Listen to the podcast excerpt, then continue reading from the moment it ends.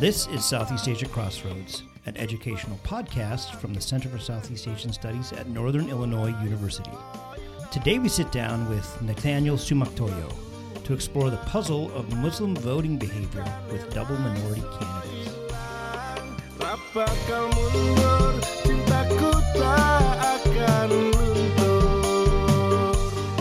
Welcome to another edition of Southeast Asia Crossroads. Uh, I'm your host, Eric Jones, and with me in studio is uh, Nathanael Sumaktoyo. Uh, welcome.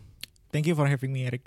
Yeah, it's uh, it's it's great to have you here. Uh, Daniel is uh, is is a postdoc at uh, Notre Dame, so not too far. Uh, you're used to the to the Midwest and uh, enjoying the cornfields over there. Midwest winter, yeah. I'm sorry. I remember uh, at Cornell once I saw a group of uh, Indonesians that had just arrived in Ithaca in, in in January, like from the first time, and then watching them just get off of the bus and immediately the wind in their face and think like, why? yeah. It's like the snow pretty much follows the law of diminishing return. The first snow is always beautiful, and the second, third, fourth. Yeah. Yeah, some of some of the some of the newly arrived Indonesians you met downstairs were, you know, they're like, "Oh, we can't wait for the snow." like, you say that now, but talk to me in February, and we'll Yeah. then we'll have a conversation. Uh, but uh, again, thank you for coming out. Uh, your uh, your research is uh, some of it that you presented is uh, is really fascinating. So let's uh, jump right into it. Um, prayer and skin color, religious and ethnic sentiments in the uh, Jakarta elections. Yep. So um, you've been you've been doing a lot of thinking about this. So give us a um, give us a context. You in in this part of your research, you really focus on on the uh, Jakarta may, may, mayoral elections, uh, Gubernatorial. guber- sorry, gubernatorial elections, and um, uh, tell us a bit about for our listeners what what the gubernatorial elections are and what uh, kind of what got you thinking about this question of of of religion versus ethnicity. Sure. So in 2017, Jakarta had a gubernatorial election. What made this election special was because one of the candidates, uh, the incumbent governor, was a double minority candidate. So he's an ethnic minority, he's an ethnic Chinese, and he's also a Christian, a religious minority.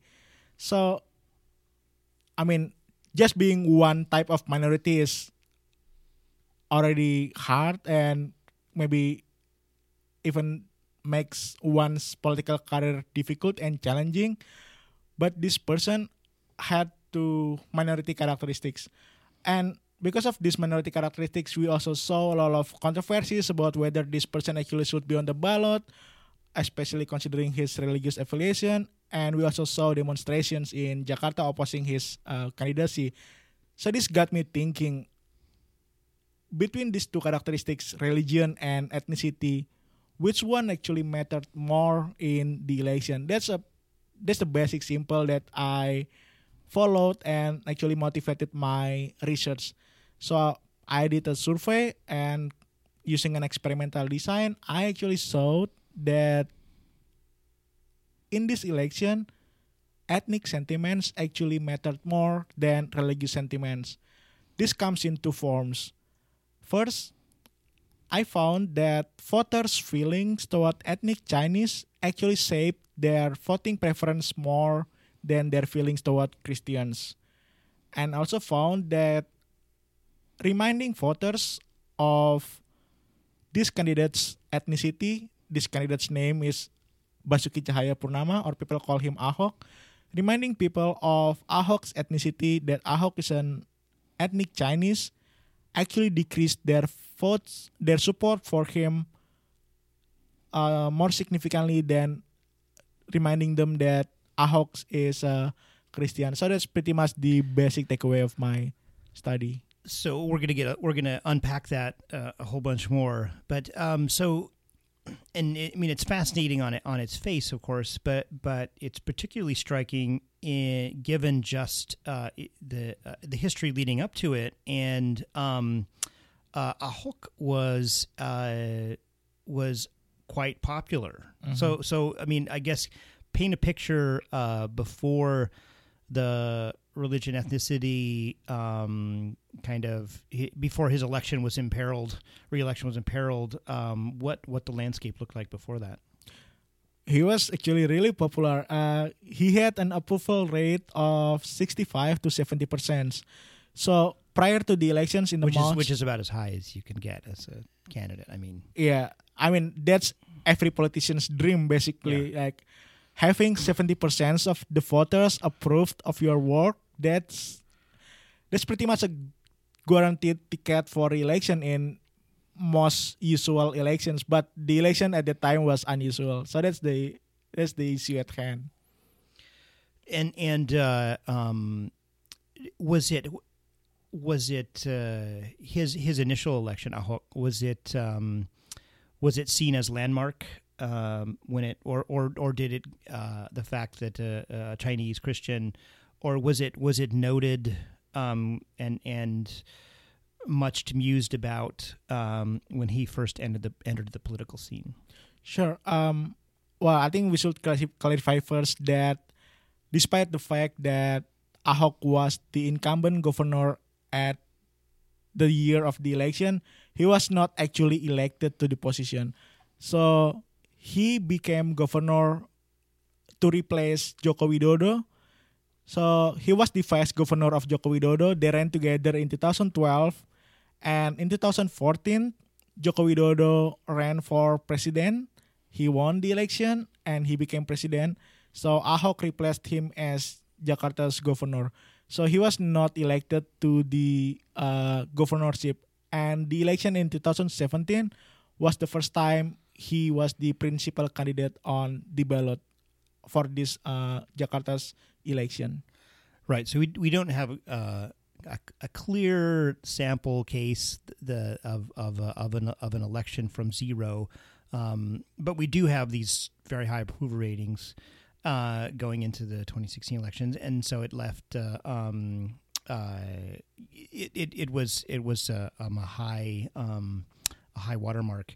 Um, so his uh, this issue versus I, I guess when scholars look at religion and uh, and ethnicity, um, it's not unique to, to, to Indonesia as you make the case. Um, give us a give us a snapshot of what role does primordial identity play?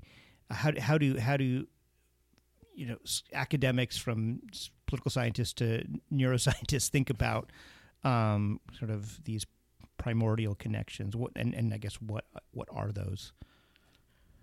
Sure. I mean, I'm well just because I'm studying the 2017 Jakarta election and focusing on Indonesia doesn't mean that the problem or the challenges associated with identity politics are specific for Indonesia only. We can see even in more advanced and developed democracies like the US and the UK that identity politics continues to play significant roles in politics.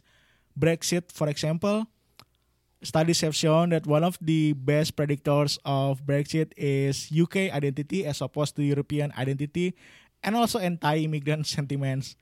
And the fact that similar studies on American politics, especially ones concerning the election of Donald Trump in 2016, also showed similar results. Anti-immigrant sentiments, anti-Muslim sentiments, um, nativist sentiments, negative sentiments against minority groups, including African Americans, those are very powerful predictors of support for Donald uh, J. Trump. I think what this tells us is that these challenges are everywhere. These are not constrained or confined to any specific country, and this just highlight the importance of understanding these challenges so that we can better able to counter um, nativist sentiments or ethnocentrism. Right, and and uh, and of course, difficult to difficult to to to find out sometimes as a researcher because these are often things that are operating at, at in in places that people don't even aren't even at a conscious level of of bias. So that that that's an that's an additional uh, layer. Am I am I wrong? Sure, no, you're definitely right. I mean, it's. I don't think anyone likes to be called or even to think of themselves as a racist. Um, everyone wants to see themselves as someone who is open-minded, as someone who is open to other groups. But um, the fact is, sometimes our unconscious dispos- predispositions, our unconscious thoughts, our stereotypes about other groups. We might not we might not be aware of these stereotypes, but they still affect our political behavior. I mean, we can, for example, studies on um police shooting in the U.S. Psychologists have used what uh, they call um, reaction tests and implicit measures and generally they these studies show that people are more likely to grow uh, to draw guns and to use uh, forces against um, African Americans, even if the uh, subject is not armed. They kind of associated uh, the skin color with uh, weapons, and that's one of the things that sometimes influence our decision whether or not we are aware of it. Right. Yeah. Um, the the in your in your research you argue that that ethnicity ultimately matters more than than religion in in in the polls. Uh, but maybe it's it's a it's a good idea to to say a bit about um, to th- to think about the religion and and ethnicity over time. Um, Islam and, and sort of Chineseness over time in Indonesia. Uh, in uh, in Indonesia, um, the the role that religion has played in um, modern political history. Take us through and maybe Jakarta Charter, um, kind of quickly on what what uh, what what shaping effect has it had? Um, you know, even in the sort of the age of motion in the early 20th century, we know it has a it has a it has an impact. But certainly at, at Indonesia's independence and, and beyond, it's it's played a significant role. Can you give us a sense of what uh, religion or or or, or um, uh, pluralism has looked like in in religious context? Yeah. Um. Well, religion has always been in Indonesian politics. It never went away. Um. So that's we can start from that. One of the most significant episodes of how religion influenced Indonesian politics came in the debate on Jakarta Charter. So after the independence of Indonesia, like the founding fathers debated uh, our constitution and the Islamic faction they wanted a clause that specifically stipulates the obligation or the requirement for Muslims to follow Sharia law. So it's just nine words and the clause pertains only to Muslims. But then the more the founding fathers who are more oriented toward the fact that Indonesia is a plural country with different uh, religions in different parts of the country. They they saw the potential problems with this clause. Once the state entered the religious domain even only just to regulate one religion the state cannot longer can no longer assume or take a neutral position on religious affairs. So after some debates, the agreement is that the clause was taken. Well, they settled the that settled the debate at the moment, but this is something that always has been contentious in Indonesian politics. And if you talk with leaders of conservative Muslim organizations like FPI, they would always mention this episode of Indonesian founding as a betrayal of some sort of how the state betrayed the um, Indonesian Muslims, they would argue that well, the clause does not require non-Muslims to follow Sharia law.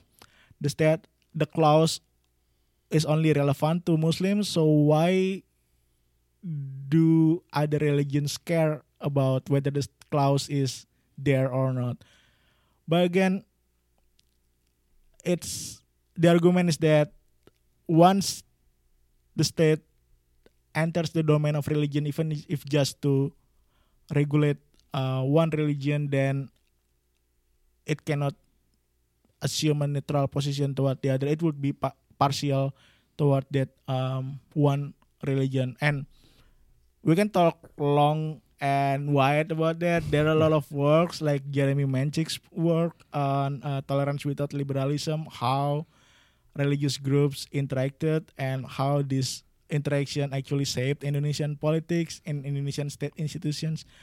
But the fact is, uh, religion is always there, and because religion is always there, religious sentiments and religious division is also always there. And and under and of course under um, Sukarno and Suharto, uh, the first two presidents of Indonesia, there there were the religion was was kept the, the the limits of the possible for for religion and politics were were were were contained um, um, pretty pretty pretty tightly and and um, and and aggressively in in some in uh, across religion, but. Uh, uh, of course, 1988. Uh, the there's there's a, a massive opening in just in, in every way in sort of Indonesian um, political social uh, history, um, uh, where what happens with um, uh, Islamic politics after after the fall of uh, Suharto in '98.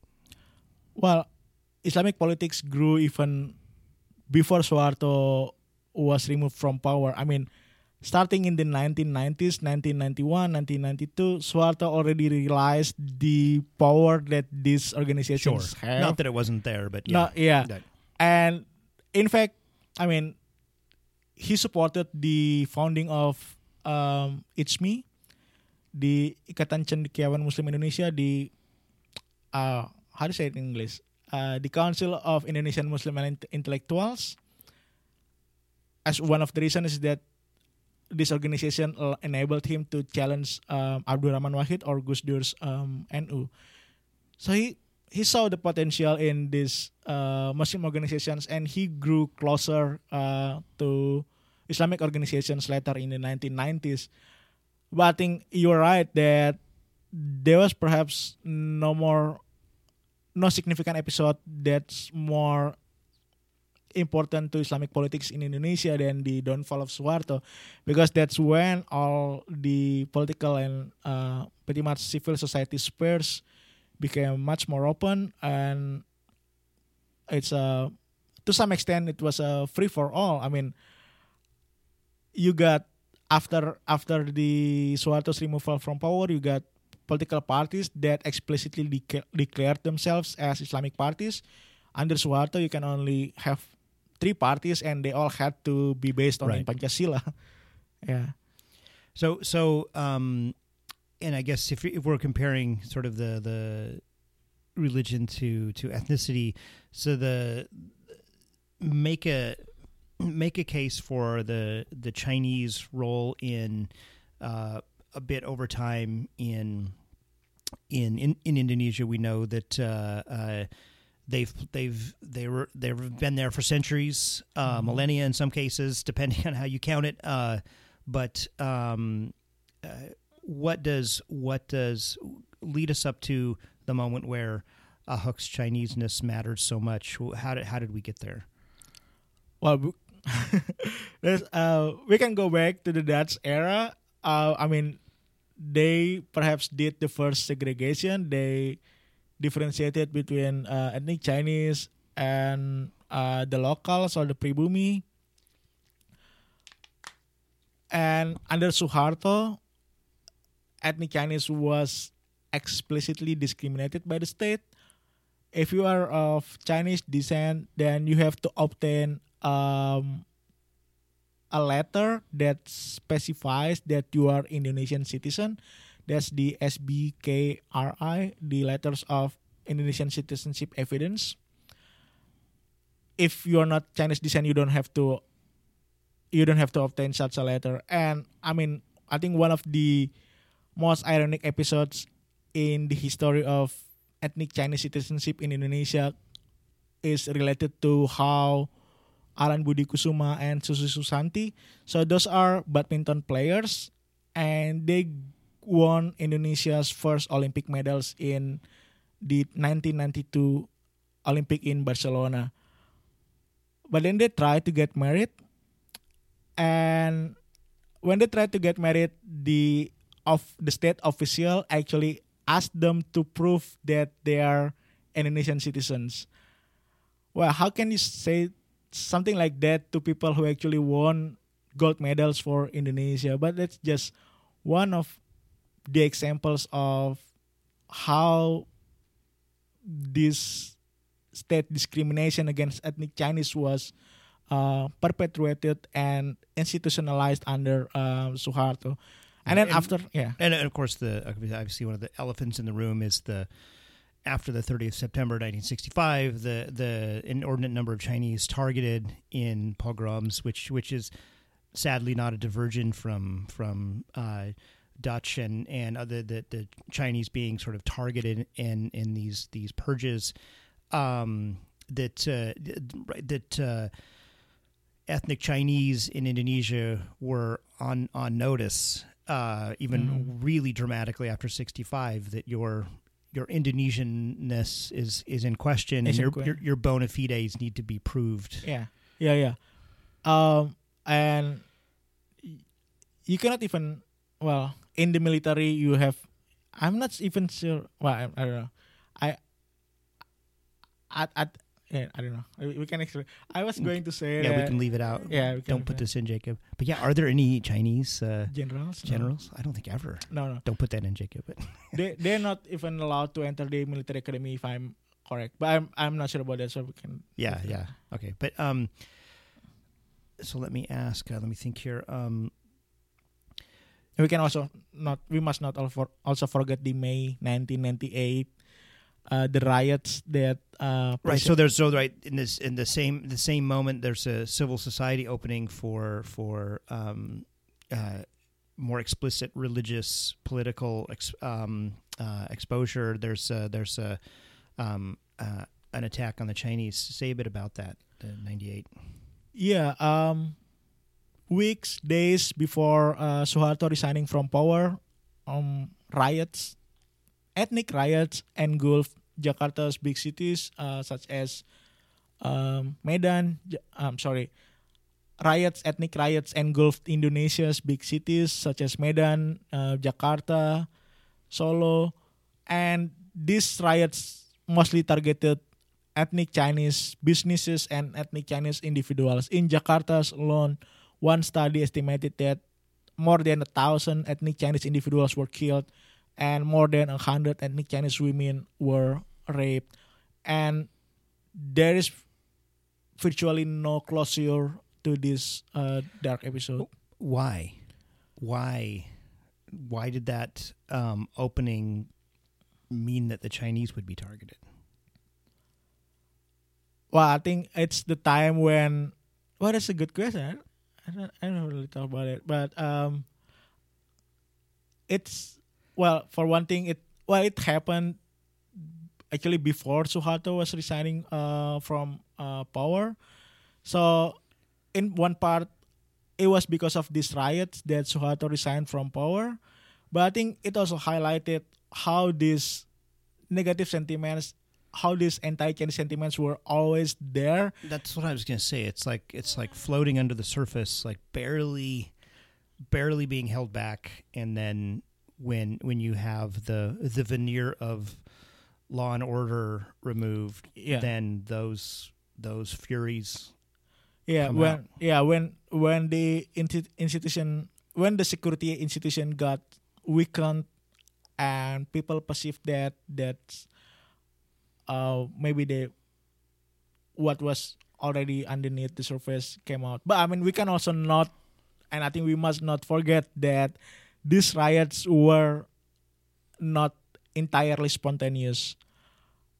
Um, Right. Yeah, there were there were evidence of how some elements of the military. I mean, the fact-finding mission of the 1998 riots explicitly stated the possibility of uh, some military elements, some military involvement in these riots, and I think that's also something that we must not forget. Right, and and also a a whether it's real or perceived, a socioeconomic fact, factor that the, you know the, these riots were were based, um, you know, initially in some real um, poverty and sort of anger over um, prices and uh, the sort of the quality of life of kind of everyday Indonesians, and the perception is, of course, the Chinese are uh, are running these businesses and hoarding money, and you know, th- so that those those um, also run rampant is like you know, go get them. They, those are the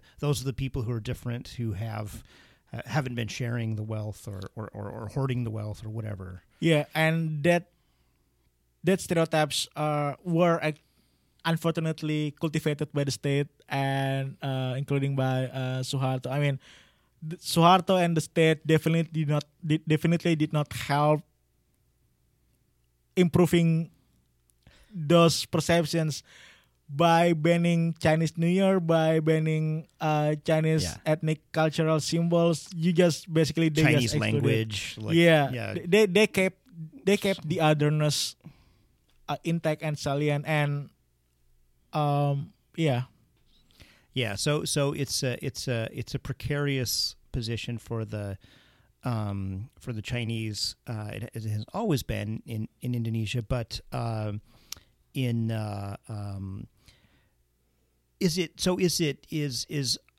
how is Ahok able to able to succeed, or how are how are Chinese politicians able to um, survive in the do they have to in, like before before the 2017 election is is uh uh, do they have to play a certain role? Do they have to be as number two to uh, a legitimate um, kind of a good a good uh, Indonesian Muslim? Do they what what what does the landscape look like for a Chinese ethnic politician in, in Indonesia? How do they how do they find success?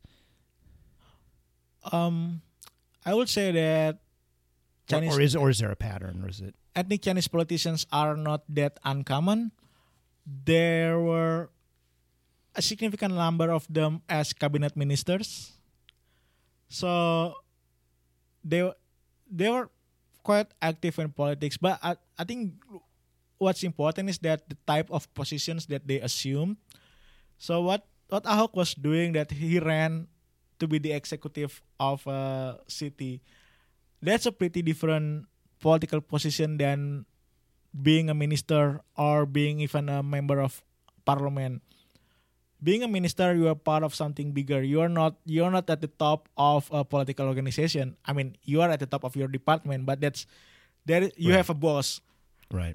and if you are a member of the parliament, and we also have um, quite a significant number of ethnic Chinese members of parliament, you're pretty much invisible. I mean, um, you are just one of 500 something members of parliament. You're not, you're not exactly the most, you're not exactly at the top of uh, the organization either. But by running for governorship, you're aiming for something that's that makes you visible to pretty much everyone. And it's not just governorship of any province; it's the governorship of Jakarta, the capital. And you're just bound to attract a lot of attention uh, by doing that. But an, an outsider might say, well, I would I would guess that in the in the capital city, the you know the diverse plural like you know polyglot society like like a like most capitals are that that's that might matter less so than if you know the you know and the governor of Aceh um, or the governor of a very Islamic part of Indonesia uh, anywhere in Sumatra um, were to were to try to um, why w- what about Jakarta um, makes it makes that interesting or or makes that move the the where where where Chineseness would matter so much I'm, I'm sorry. I'm not. I'm not. Sure, I'm, I'm not sure I follow. Yeah. Okay. Well, we'll take that question out, Jacob. I was, gonna- I was gonna like, you know, what? Uh, uh, well, that's. Yeah. I mean, I was. That was just personal curiosity. I was just like, what is you know, because you're like, oh, the big city, like, they're gonna ignore, you know, those. Th- it would be. It would be in the super Islamic, you know, like rural, kind of more parts of Indonesia where that. Um, No, I think uh, yeah, I think there's definitely a relationship to that. I mean, if we look at, if we look at, let, let me let, let me ask it again, and we can let me say, does does uh, urban versus rural matter in um, perceptions towards Chinese political um, leadership? um, I don't know about urban or rural, but what I can tell you is that if you look at the distribution of votes in the 2017 Jakarta election, you can see that Ahok won most of its votes from municipalities that are um, where pretty much ethnic Chinese live. Right. and he won very little, uh, very few votes in areas where um, some other ethnicities live, like uh, for example Betawi, uh, the um, the the original inhabitants of Jakarta. oh, I, I'm not gonna say that. Uh, how do you say like the ori- Orang, orang Betawi, uh, the uh, um, the native Jakartans. Or, Yeah. yeah, I mean, yeah, Ahok won much fewer votes in areas where there are fewer ethnic Chinese and where the areas are dominated by ethnic groups that are known to be um, strong in their religious identity. so uh, things are things are things are okay for Ahok. He is um, very popular. Um, what what happens in uh, in 2016 that gets um, temperatures raised so high uh, that and and ultimately leads to his um, losing and and even and, and arrest. Spoiler alert. Um, but uh, uh, where does it? Where does he run afoul of uh, first uh, with uh, Islamic um, opposition? Sure. Um, well, I would not say that things were okay for. Uh, Okay, just painting too dramatically rosy picture. yeah, I mean, he got uh, seventy percent approval rate, so that's that's good. But I mean, the opposition was always there. I mean, right, waiting, waiting for an opportunity. I guess Yeah. when did the opportunity? yeah. Um, after Joko Widodo assumed assumed the presidency and Ahok had to replace him as governor, some of the Islamic groups actually point uh, like actually had someone to be their like shadow governor. So they appointed a person to be their shadow governor, Hmm. which is so weird. Um, but that happened, and that just A, a shadow governor. I like that. and they just highlighted they just highlighted how the opposition was always there. But I think what really changed the political calculation at the time was what happened in September 2016. So Ahok gave a speech in a public meeting in Kepulauan Seribu. And in this meeting, he basically encouraged uh, voters that don't want to be fooled by people who use the Quran. So that's that's that's his words. Those are his uh, those are his words. But then a former journalist Buni Yani uploaded a video of the speech to YouTube. I'm sorry to Facebook, also accompanied by a transcript, and this transcript incorrectly represented the statement. So Ahok was portrayed as if he was saying don't want to be fooled by the Quran. So don't want to be fooled by people who use the Quran and don't want to be fooled by the Quran are two very different things. But nonetheless, emotion already provoked and yeah, Right. It, it uh, uh, even to the extent of you know declare it blasphemous, like that. Uh, instead of you know that that uh, that people who read the Quran are fools, and Yeah, yeah. And at least the well, there is another ironic thing about this episode though. So Ahok was sentenced for two years in jail for his statement, but Buni Yani, the person who uploaded the video and uploaded the incorrect transcript, also was sentenced for one and a half years in jail for misrepresenting the information. So how can you how can you jail two people at the same time for the same episode like that? Yeah, well, that is a come back for another podcast. That's a whole. uh, um, so we have we have widespread protests um, that uh, you know whether it's a misrepresentation or not, like that, or where religion is marshaled as uh, that uh, against a, Ahok. But then you notice um, at these, you notice protesters bringing anti-Chinese slogans and signs to uh, demonstrations that were ostensibly about religious blasphemy. Um, I guess did that spark like a, a major sort of question mark about like what is happening here? Yeah, I mean, it's. I think what that tells me, what that taught me was that we cannot really separate the religious sentiments from the ethnic sentiments, and the fact that people did bring anti-Chinese signs and banners to the anti-Ahok, anti-blasphemy demonstrations. What that meant to me was that the same people who disliked or opposed Ahok because of his religion are likely the same people who oppose and dislike him because of his ethnicity. And that's actually Right. one of the original motivations of this research is that how do we know that how how do we know which one is uh, stronger? How do we know which one is more influential in the election? These ethnic sentiments or these um, religious sentiments, which both have historical antecedents. What were some of the um, what was in the content of the anti-Chinese slogans? So in Indonesian, one of them uh, says, "Ganyang Cina, Ahok sumber segala masalah," or "Crush the Chinese, Ahok is the source of all problems." So seem, yeah, this demonst- these protesters they seem unable to, uh, they seem unable. They they just kind of fixated with Ahok's uh, ethnicity as well, even though the demonstration was religious in nature. Yeah, it's not even nuanced. You know, Well, yeah. just like yeah, he's he's Chinese. The source Yeah. of all your problems.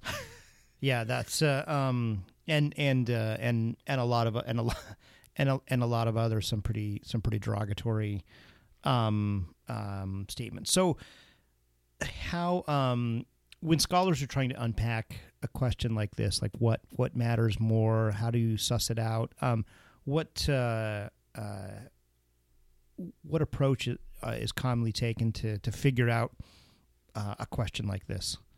So what what other people have done is that um, I'm referring here specifically to uh, people who use survey.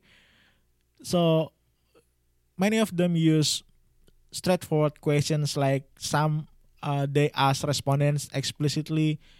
So please mention two or three factors that affected your voting behavior or do you please mention two or three factors that are important uh, when deciding whom to vote for, and some others simply ask, um, "Is religious similarity matter for you in uh, deciding whom to vote for in the gubernatorial election?" So I mean, this these are these are valid questions. These are good questions, but I think there are there are problems with them. Yeah, what are the what are the limits? Is it part of it is it assumes a consciousness to the to people's choices, or what what are the limits? Yeah, I- mean there are at least two two limits to that when we if it's if we see the problem from um, public opinion and methodological um, perspectives. The first is that it assumes that people, uh, human beings, we all all we are we are all um, always aware of why we do things. Um, sometimes we just do things because other people's are doing the same and we just following uh, what other people are doing. Some other times we are just doing out of habit. So we're not always aware of our reasons of doing things. And some studies actually also have shown that oftentimes when a respondent was asked about why did you vote? or why did you do uh, this kind of thing they actually provided a justification instead of an explanation. By justification i mean that well yes i did that thing. Why did i do that? Oh i did that because blah blah blah blah. Um, so that's an, that's a that's an on the spot uh, construction. Right. and another limitation of straightforward questions like whether religion affects your uh, voting behavior is that social desirability. If you are asked whether you will vote for someone who doesn't share your faith, and you think that answering yes, um, indicating that you are not going to vote for Ahok because he's a Christian, would make you look intolerant, you are likely to change your answer to Yeah. make you look more uh, socially desirable. And we have cases with that as well uh, in American politics and in other countries. So, how did you structure your 2016 survey of about a thousand Jakarta Muslims? So I, so I have I had two models uh, related to the study. I approached I approached the um, questions indirectly. So I have what I have what I called a voter side question and a candidate side question. So the voter side question, it asks how do respondents, how do voters' feelings toward ethnic Chinese and toward Christians affect their support for Ahok. That's um that's a I I use there what political scientists call feeling thermometers questions. So I ask respondents how do you feel toward ethnic Chinese and how do you feel toward Christians and I use uh, some regression models showing that feelings toward ethnic Chinese actually mattered more than feeling toward Christians. And I also have a second question there, what I call a candidate side question. The candidate side questions use an experimental design. You want me to explain? Uh, sure. So, Although let me ask, what is experimental design? all right, the experimental design is when you randomly assign respondents into different treatment groups, and then for each treatment group, you provided a specific stimulus. In my case, I assigned respondents into five different groups a control group, an ethnicity group, a religion group, an ethnicity religion group, and an ulama group. So, just to give an example, in the control group, I simply asked the respondents, Ahok is running in the election, will you vote for him? And in the ethnicity group, I asked the same question but with one addition. Ahok is running in the election. As we know, Ahok is of Chinese descent. Will you vote for him? So you seed the idea like he's Chinese. Will you vote for him? Yeah. So I yeah I gave I gave I make I make salient I make uh, the respondent became more aware of the fact that Ahok is uh, ethnic Chinese. And in the, and the re, re, religion question, the religion group, then it's like a a a Ahok, a Christian is running. Will you vote for him? Yeah, yeah. It's it's the same structure, only one additional sentence. As we know, Ahok is a Christian. Will you vote for him? And so, uh, what does that expose? That kind of research. So, what this additional sentence does, what this additional uh, stimuli did, is that it primed the respondent. It it it made the concept. It made a particular characteristic of Ahok became salient in the respondent's mind, and because of the random treatment assignment, because the respondents were randomly assigned across the experimental groups, then the characteristics of respondents in each in each of these groups are similar uh, to each other. So the only difference, the only difference between these groups is that one receives an additional sentence and the other uh, did not. So this enabled us to estimate the effect of this additional information by comparing it to the control group. So for example, if we compare the ethnicity group respondents who were reminded or who were uh, informed that, as we know, Ahok is ethnic Chinese. If we compare this to the control group, respondents who were not uh, read such a sentence, we can get an estimate of the effect of uh, reminding respondents of Ahok's ethnicity. And of course, what you found is that that more than religion that ethnicity has a has a powerful role in in in predicting uh, or determining voting behavior. Uh, so why why why does religion have a minimal effect? Do you think? There are there are a lot of there are multiple possible explanations for it but i think what really intrigues me is the fact that maybe just maybe people simply use religion as a cover for anti-chinese sentiment or, or as a cover for uh, racism i mean Yeah, give us an example. it's well here's the thing if i'm a voter or if i'm a political elite and someone asked me would you vote for say ahok who is ethnic chinese and say has a different culture or has a different skin color than you and if i say no that could make me look like a racist it's like it's like I don't believe that ethnic Chinese is a part of Indonesian society. And I don't want to look like that. So at the very least I would just be ambivalent or I would just simply so that well that's fine. Uh, think Chinese is also Indonesian. But if the if I was asked well if I'm if I was asked uh, would you vote for someone who has a different faith uh, than you? If I said no, I can actually argue that, well, I would love to, but my religion does not allow me to. And in a religious society like Indonesia, that seems to be like a good enough justification.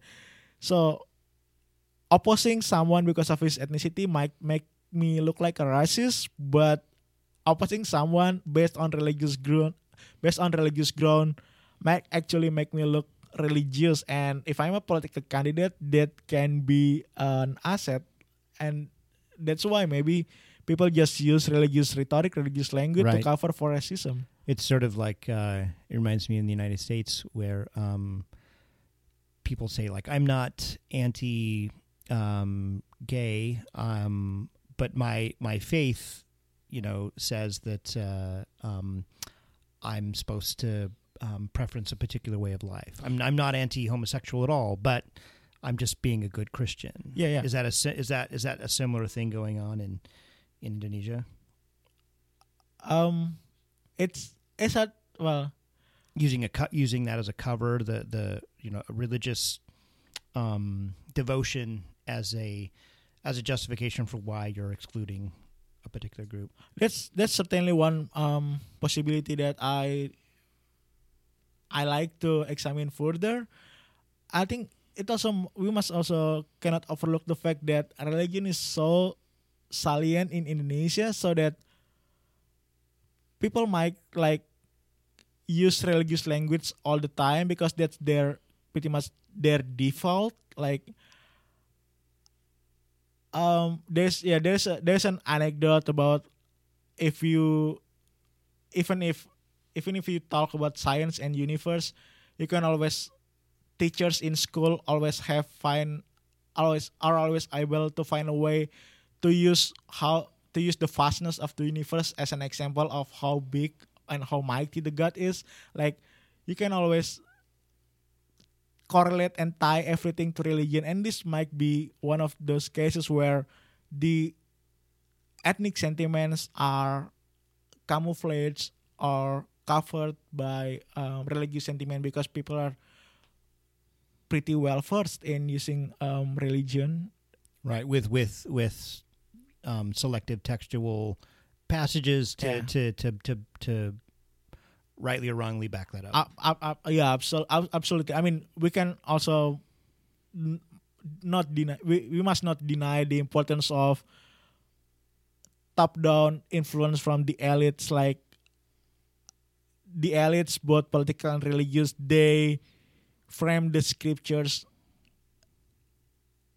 in ways that arguably would fit their uh, interests as well, and that and selectively yeah, yeah, yeah.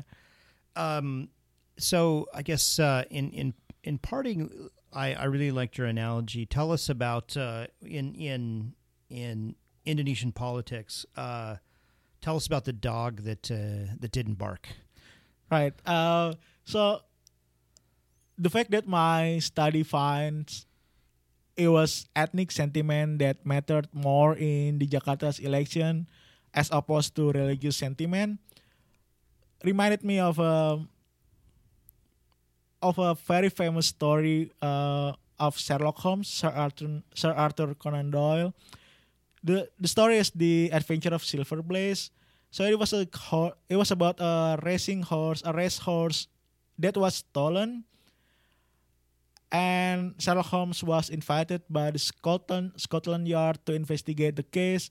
And upon his arrival, um, Sherlock Holmes observed the crime scene, and Inspector Gregory of the Scotland Yard asked him, "So, what have you ob- observed? Uh, what what do you notice about the crime scene, about the case, and what is something special? What is peculiar about the case?" And Sherlock Holmes said, um, "I'm attracted to the the dog that didn't bark." so what what's special what's special about that? It's it's special because the fact that the dog didn't bark. And i see a parallel with the jakarta's election. We know that religious sentiments are prevalent and salient in indonesia in jakarta. And we also know that ethnic sentiments are equally salient and prevalent. But the question is why did the elites bark only on religious bark only using religious language? Why didn't they bark ethnic sentiments? Why didn't they bark anti-chinese um, sentiments? And i think that again points to the convenience of religious language the convenience of religious sentiments. If the elites using if the elites use religious sentiments to mount their opposition against Ahok, then that would pretty much put them as examples of racism. But if they used religious languages, religious sentiments, then they would appeal to conservative voters, conservative um, groups, and that actually could help their might help their um, political ambition, political career. I have a um, there's a there's a student here from Xiamen University, Min, who is who is looking at uh, Indonesian Chinese who who fled um, before 1965 Mm. and and and uh, and then immigrated to uh, to to southern China and and and were sort of put into collectives there. Um, and what's interesting is that the kind of their uh, they read the kind of the tea leaves and said, um, "We need to get out of here. We need to we the the." And, and and in, in some ways, if you look at 65, they were right. Like that, it, it probably not the safest place. Uh, well, Nathanael, thank you so much for sharing your uh, sharing your research with us. Where where can we uh, can we can we see any of this uh, in, uh, in in journal form, book form? Where where can the where can the readership get a hold of this? Well, I'm now preparing it for a journal submission. So yeah, hopefully it will be accepted and published in the next year. Okay, well, great. Well, thank you so much for your for your time and research, and uh, we'll talk to you again soon. My pleasure. Thank you so much, Eric. Thank you. Aku bakal balik